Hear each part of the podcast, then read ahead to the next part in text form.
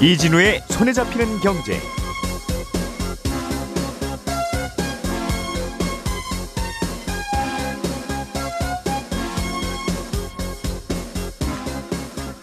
안녕하십니까 이진우입니다. 회사 직원의 횡령 사건으로 거래가 정지됐던 오스템 임플란트의 주식 거래가 오늘부터 재개됩니다. 한국거래소가 오스템 임플란트의 상장 유지 자격을 상의해 봤는데 심의해 봤는데 주식 거래를 다시 시작해도 별 문제가 없다고 판단을 내린 겁니다. 잠시 후에 이 내용 좀 자세하게 살펴보겠고요.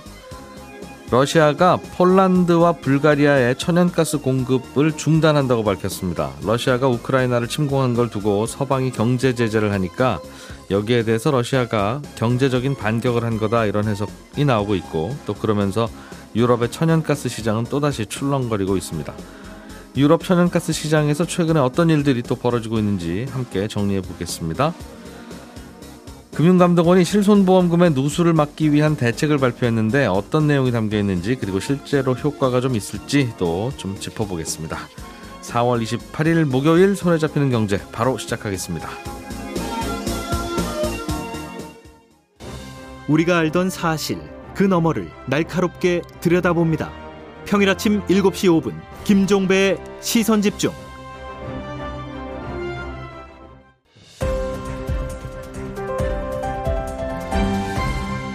이진우의 손에 잡히는 경제.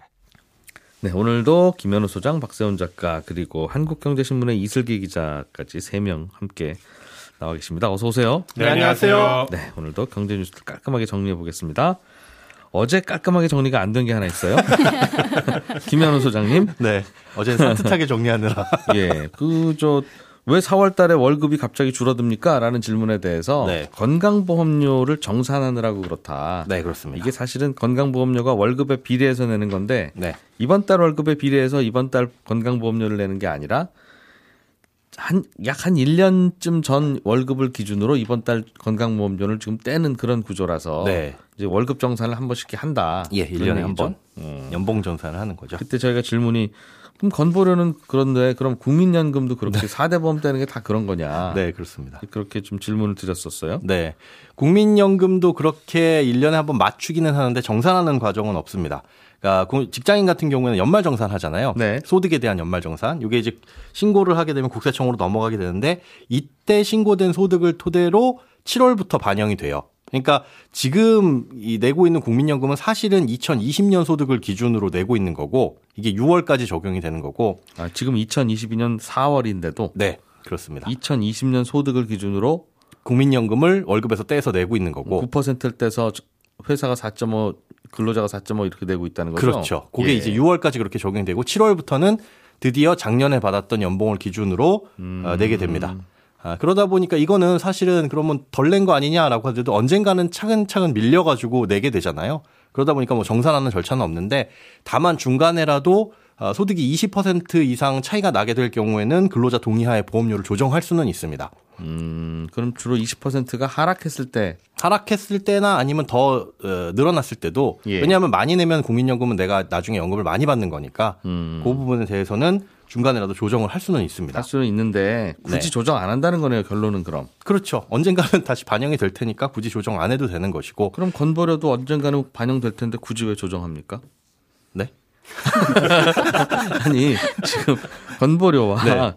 국민연금이 예. 결국 월급에서 정확한 비율을 정해서 떼가는 거잖아요. 예, 그렇습니다. 그런데 지금 월급이 얼마인지 아니까 지금 월급에 곱하기 정확히 비율을 해서 떼면 아무 문제가 없을 것 같고 이견도 없을 것 같은데 네. 월급이라는 건 매달 일정하게 나가는 게 아니라 연말에 보너스도 나가고 이러다 보니까 네. 정확히 내 한 달 월급이 얼마인지는 한 1, 2년 지나가 봐서 정산을 해봐야 알지 않느냐라는 그렇죠. 개념으로 지, 금 오늘 이번 달 나간 월급에서 떼는 게 아니라 네. 어, 1년쯤 전에 월급에서 떼고 있다는 거예요. 그렇습니다. 그러니까 건대 건보료는 그렇게 받을 수, 받으면 저희가 아, 손해를 보니까 4월 달쯤에 한번 정산해서 저희가 들 받은 네네네. 거는 이제 네, 네. 받아가겠습니다라고 아, 예. 건강보험공단은 그렇게 하는 건데 손해니까. 그래서 이번 달 월급이 좀 줄었다는 거잖아요. 그렇죠, 그렇죠. 그럼 국민연금공단은 왜 너그럽게 안 뛰어가냐는 손해는 아니니까요. 사실 그 건강보험공단에서는 지금 말씀하신 대로 네. 덜 받으면 손해입니다. 근데 음. 국민연금 같은 경우는 덜 받거나 더 받거나 사실은 손해나 이익이 발생하는 게 그 수익자가 공단이 아. 니라 개인 납부하는 개인이잖아요. 음. 그러다 보니까 그걸 쫓아가가지고 내게끔 하지는 아, 않는다는 국민연금 거. 자체가 어차피 더 득보는 거라서 네, 국민들이. 득보는 거니까 네. 그 옛, 옛날에 좀 작은 월급으로 gat대는 게 계산기 두드려 보면 더 이익이다. 네. 아. 그 건보공단은 그런데 덜 받으면 그건 무조건 손해니까 예. 덜 받은 게 있으면 더 받고 덜 네, 더 받고 어, 그걸 음. 맞추는데 국민연금 굳이 그럴 필요가 없다. 그리고 음. 시간이 지나면 차근차근 밀려 나가니까 어쨌든 나중에라도 그렇게 내게 네. 되는데 알겠어요. 예. 예. 하지만 이제 소득이 적은 직장으로 이전을 하게 됐을 때는 그 소득에 맞춰서 내기 때문에 그거에 대해서는 전체적인 소득을 내 평생 소득으로 봤을 때 좀 덜 내는 경우도 있긴 있어요. 예. 네. 그러니까 하숙집 아주머니가 네. 하숙비 안낸 거는 다 청산해서 받으시는데. 그렇죠. 너 왜 어제 점심 안 먹었어? 빨리 와서 먹어. 이거는 안 하시는 네. 이유는 그런 이유라는 거죠. 비슷합니다. 어, 네. 국민연금은 너 좋으라고 내는 거고 네. 건강보험료는 우리 좋으라고 내는 거니까 쉽게 얘기해서 그렇습니다. 그렇죠? 알겠습니다. 그런 구조다. 이슬기 기자님, 네. 오스템 임플란트라고 하는 회사가 아주 유명했었어요. 직원이 2천억 원이나 횡령을 했는데 네. 뭐 그래서 거래가 정지가 됐죠? 네. 그런데 오늘부터 다시 거래가 재개되네요. 네, 그렇습니다. 음. 한국거래소는 이제 상장 폐지 심사 때 크게 세 가지를 보는데요. 먼저 재무가 튼튼한지, 앞으로 돈을 잘 벌 것 같은지, 또 경영이 투명하게 이루어지고 있는지가 그것인데요. 오스템 임플란트는 이틀 전 공시를 통해서 올 1분기 영업이익이 500억 원을 돌파해서 사상 최대 기록을 경신했다고 밝힐 정도로 예. 재무도 튼튼하고 앞으로 돈도 잘 벌 것 같은 회사였죠. 음. 남은 건 경영 투명성 하나였습니다. 예.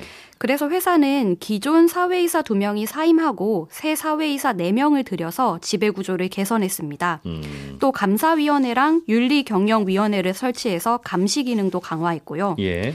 앞으로 재무팀장이 회사 돈을 막 빼갈 수 없도록 부정 출금 방지 시스템도 도입을 했습니다. 음. 그 결과 경영 투명성이 담보됐다고 보고 거래소가 이번에 상장 유지를 결정한 겁니다. 그동안에는 직원이 맘먹으면 빼돌릴 수도 있고 빼돌려도 회사는 모르는 그런 구조와 시스템이었다는 뜻이죠? 네, 그렇습니다. 그동안 오스템 임플란트는 재무팀장 한 명이 자금 입출금을 관리하고 기록까지 다 하는 시스템이었습니다. 예. 그러나 이제는 자, 자금 집행과 잔고 관리를 하는 사람을 또 나누고 그들이 서로 확인하게끔 프로세스를 만들었다는 겁니다. 예. 그렇게 그렇게 개선된 사항을 제3의 전문기관이 검증을 했기 때문에 이번 저, 거래 재개가 가능했던 건데요. 음. 뿐만 아니라 오스템 임플란트는 올해 말까지 사회이사가 이사 총수의 과반수가 되게끔 정관을 고친다든지 여러 계획도 밝힌 상태입니다. 예. 올해 말까지 오스템 임플란트가 이 계획들을 얼마나 이행했는지 분기별로 알아서 공시하겠다고도 음. 말했습니다. 직원의 횡령을 왜 못 받냐, 못 그 규제했느냐, 회사의 시스템이 왜 이렇게 엉망이냐라는 게 이제 걱정이었는데 네. 사회이사 숫자를 늘어 늘리면 그게 해결이 되나요?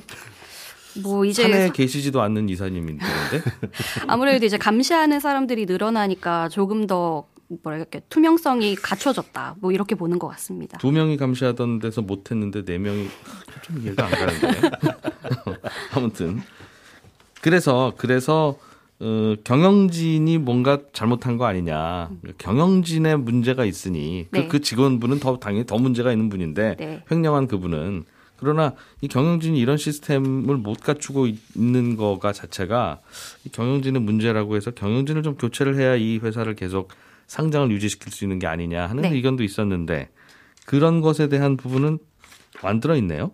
네, 그렇습니다. 거래소는 이번 횡령이 경찰 수사에서도 밝혀졌듯이 개인의 일탈이고 경영진이 개입하지 않았다는 이유로 예. 경영진 사퇴는 요구하지 않았다고 밝혔습니다. 음. 다만 아무리 개인의 일탈이라지만 말씀하신 대로 재무팀장이 2천억 원이라는 큰 돈을 마음대로 주무른 건 사실이잖아요. 음. 경영진이 옷을 벗어 책임지는 모습을 보여야, 보여야 하는데 그렇지 네. 않았다는 점이 아쉬운 대목입니다. 음. 회사도 자사주 매입을 좀 하겠습니다. 그러니까 주주들에게 미안합니다라는 그런 뜻인가 봐요. 네, 그렇습니다. 오스템 임플란트는 어제 상장 유지가 결정된 직후에 300억 원 규모로 자사주를 사겠다고 밝혔습니다. 예. 주가를 방어를 해서 주주들을 달래겠다는 건데요. 자사주 매입이라는 거는 회사가 회사 돈 들여서 자기 회사 주식을 산다는 겁니다. 네. 그렇게 산 주식을 회사가 굳이 시장에 다시 팔지 않겠죠. 음. 그러니 그 주식은 시장에서 이제 없는 셈 치는 건데요.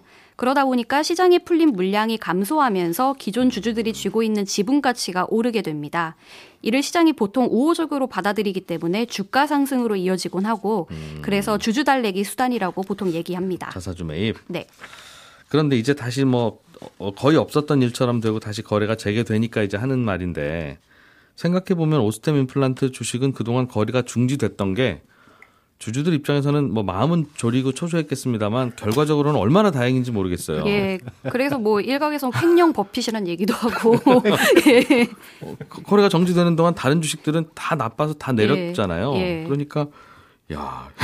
네, 오히려 좋아 이런 상황입니다. 네, 상황은 그런 상황인데 오늘부터 오스템 임플란트 주 식이 거래가 되기 시작하면 그러면 예전에 그 거래 정지됐던 그 가격에서 주가가 좀 더 오르겠습니까? 아니면 좀 떨어지겠습니까? 아... 어떻게 봐야 되겠어요?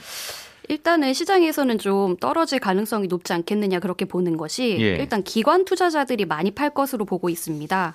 지금 오스템 임플란트를 담고 있는 ETF가 260억 원어치 되는데 네. 오늘 거래 재개를 재개를 계기로 갖고 있던 주식을 다 팔 것 같다는 건데요. 음. 왜냐하면 오스템 임플란트가 거래가 정지되면서 거래소로부터 관리 종목으로 지정됐고 이 때문에 코스닥 150 같은 지수에서 빠졌기 때문입니다. 아, 과, 거래는 다시 그럼 재개하지만 관리 종목 지정은 해제를 안 한 모양이군요. 네, 그동안 관리 종목으로 됐었기 때문에 바로 예. 이제 ETF에서 빠지거든요. 아하. 근데 이제 ETF는 지수를 따라 가야 하는 상품인데 예. 지수에서 종목이 빠졌으니까 음. 이 ETF가 더 이상 갖고 있을 이유가 없는 거죠. 음, 그래서 어쨌든 의무적으로 팔아야 하는 여러 ETF들도 있고 기관들도 있다. 네, 그렇습니다. 음. 근데 뭐 일반 펀드들은 실적을 감안하면 주가가 과도하게 빠졌다고 판단해서 반대로 예, 사들일 수도 있습니다. 그랬을 수도 있고.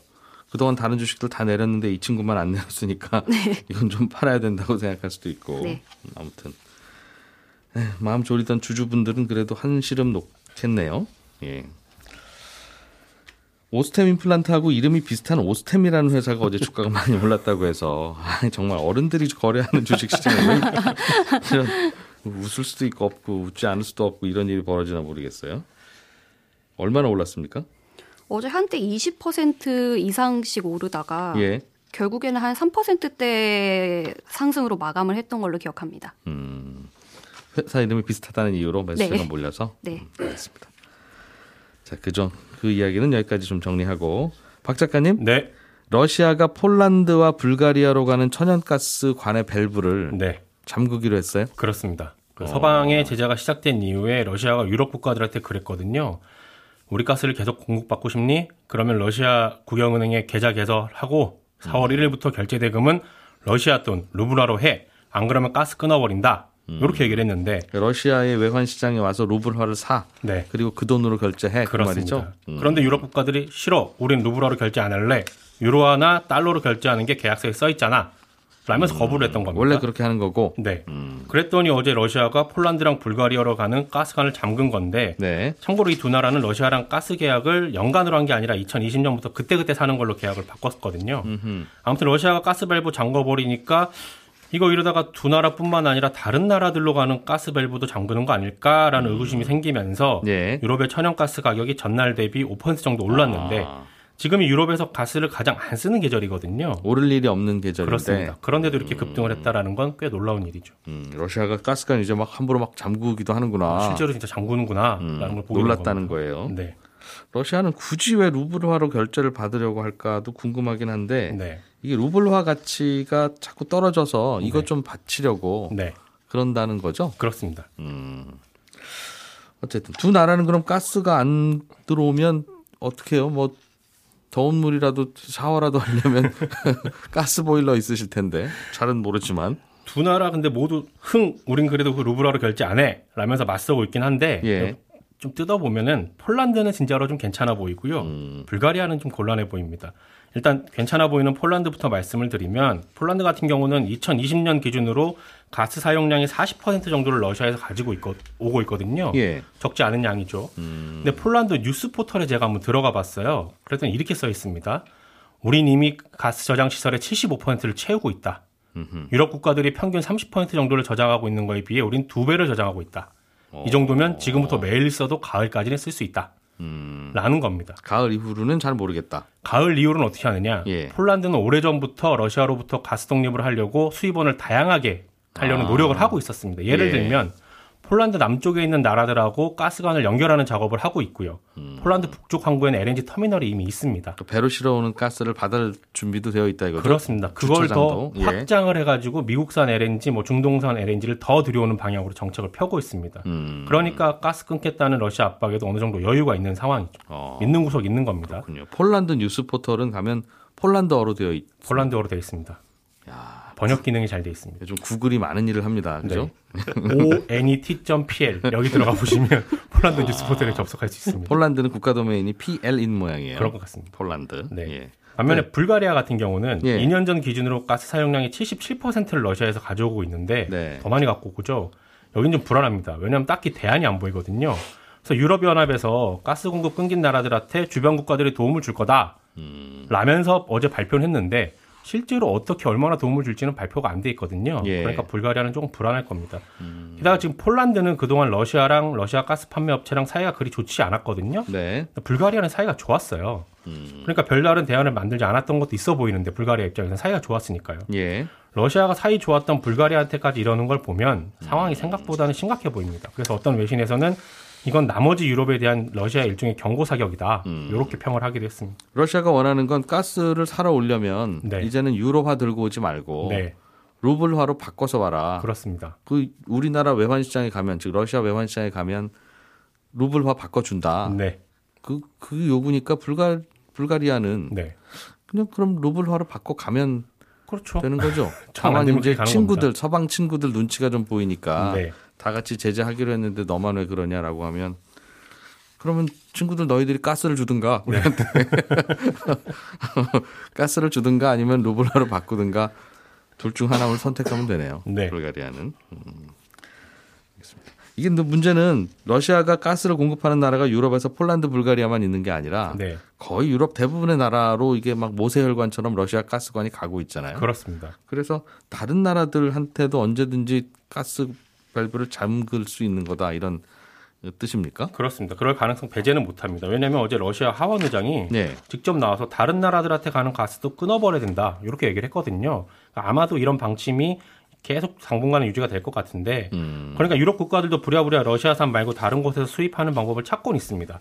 예를 들면 유럽 국가들이 러시아 다음으로 수입을 많이 하는 곳이 노르웨이나 네덜란드거든요. 네. 근데 보통 이 시기에는 가스 회사들이 시설 점검 들어갑니다. 왜냐하면 음. 가스 사용을 잘 안 하니까요. 예. 그런데 노르웨이 회사들은 시설 점검 안 하고 가스 생산량을 더 늘리기로 했거든요. 음. 늘려서 다른 유럽 국가들한테 팔겠다는 거고 예. 그러면서 러시아 의존도를 줄인다는 겁니다. 노르웨이만 좋아졌네요. 그렇습니다. 예. 그리고 이탈리아를 비롯해서 남부 유럽 국가들은 아제르바이잔 가스 수입을 확대하는 쪽으로 방향을 잡고 있는데 음. 아제르바이잔에서 터키를 거쳐서 가스관이 유, 남부 유럽까지 갈 수 있거든요. 네. 그래서 이걸 더 이용하겠다는 거고 미국하고 중동에서 들어오는 LNG 수입도 더 늘리는 것도 한 가지 옵션이 될 수 있습니다. 음. 마침 또 어제 미국 정부가 앞으로 유럽으로 가는 LNG 수출량 더 늘리겠다 예. 발표도 했거든요. 어허. 그래서 일각에서는 러시아의 이번 결정이 자충수가 될 수도 있다 이런 지적도 나옵니다. 왜냐하면 러시아가 이렇게 행동하는 바람에 러시아의 가스 의존도를 줄이려는 유럽이 더 빨리 의존도를 줄이는 방향으로 나가게 됐다라는 음. 평가거든요. 근데 뭐 원하는 게 러시아가 원하는 게 뭐 우리한테 무기를 갖고 와라 뭐